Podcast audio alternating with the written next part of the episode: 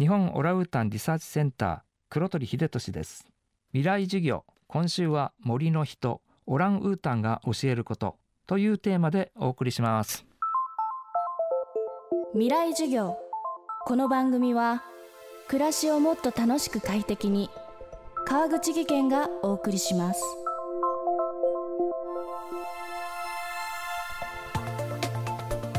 今週の講師黒鳥秀俊さんは40年近くにわたって東京の上野動物園多摩動物公園などで類人猿の飼育に携わってきました。日本で最初の動物園として東京上野に動物園ができたのは1882年のことです。それから1世紀以上にわたって動物園は人のためのものでした。かつては上野動物園でもお猿が運転する遊具を展示するといった見せ物のような展示が多かったのです。ところが近年では動物園は動物のためのものとして生まれ変わるところが増えています。数十年前と今の違いそしてより動物園を楽しむ方法を聞きました。未来授業3時間目。テーマは動物園に求められる役割の変化。あの私が上野動物園に入ったのが1978年ですか、えー、昭和53年なんですけどももうひどかったひどかったっていうかまあ本当に見せ物的な感じでしたよね。本当にあの悪い人もたくさんいてゴリラがその外のあの展示場に出てるともうもういろんなもの投げるんですよ。ガラス投げたりカビを投げたりアメ横のマグロ投げたりまあ、いろんなもの投げてすっごい多かったですね。ね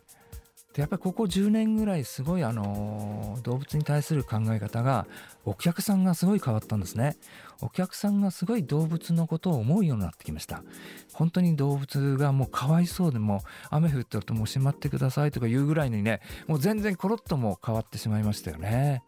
施設的にもあの旭山動物園の影響がすごい大きいと思いますね。でやはりあの当時生態展示っていうことでやっぱり動物の見せ方をどうするかっていうのであのゴリラだったら群れで飼えるような1頭2頭じゃなくて群れでファミリーで飼えるような動物舎に変わってきてるしオラウータンだったら逆にその高いところにいる動物ですから立体的に上とか森とか住めるようなその動物の展示の仕方っていうのはやっぱり全国あと世界的にはやっぱりどんどんやっぱりもう変わってきてましたのでねで実際見てもらうとですねやっぱりあの彼らがこの親子で過ごしてたりとか仲間と一緒に過ごしてる、まあ、そういった人とは違う生活をしてるっていうのをですねやっぱり見てもらいたいっていうのがありますのでね、まあ、そういうところはいろいろ得るところはあるんじゃないかなと思いますね。世界の動物を直接見られる場所だった動物園ですが最近では地球環境を維持するため新たな役割を担うようになりその比重はさらに大きくなっています。実はそれ以外に動物園はですねあの教育関係ですねいかにその動物のことをやっぱりもっと知ってもらうということで学校教育とはまた別にそういった社会教育の場で動物のことを知ってもらう。あとあの今一番力入れてるのは動物の保全なんですね。市の方あの保存ということで動物は今どんどん減ってます。ですから、まあ、とにかく増やそうということで一生懸命今動物のことを取り組んでますけども、まあ、さらに生息地が今もう極端に動物が今いなくなってるんですね。ですので今動物園の目的の一つとしてその生息地の保全域内保全にもすごい力を入れてる。例えばボルネオとかスマトラにいるオラウータンにサポートする技術的なサポートもありますし資金的なサポートもありますしであと動物園はそういう動物が今いるわけですよね。そういういる動物を見てやっぱり彼らのことを知ってもらう。そして現地のこともやっぱり見てもらうっていうことはやっぱり大切なんかなと思いますね。今野生の動物は動物園には連れてくることできないんですね。それはあの1980年頃にワシントン条約っていうのができまして一切野生のものは動物園とかもっと来れないんです。ですから例えば動物園で生まれた個体とか飼育下の個体なら移動させてもいいんですね。その中で動物園はいかに増やしてそれをあのいろいろお客さんに見てもらって知ってもらうかっていうふうにやらなくちゃダメなんですね。ただなかなか増えないのとあとあのお客さんって一般の人はどこ行ってもスマトラトラは見えるしどこ行ってもあのボノボは世界中行ってもいるしいやこれ動物園たくさんいるんじゃないかと思って実はどこももう必死なんですね。どこの動物園でももう例えばもう世界に生息地が300頭しかいないとかもう必死になって今増えなかったまた次の動物園移してでもそういった希少種ばっかりが今動物園で集まっているんでもうなんとか今あの手この手でやってるとこですね。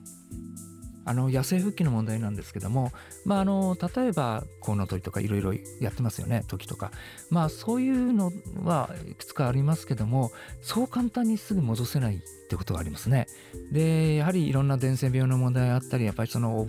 そのいろいろ学習能力がそこまで野生までできるかっていうので僕はかなりそれは難しいんじゃないかなと特に大型類人はまず無理なぐらいかなっていうのは思ってますけどね。未来授業今週の講師は黒鳥秀俊さん。今日のテーマは動物園に求められる役割の変化でした。明日は絶滅に瀕している大型類人猿をどう保護するかについて伺います。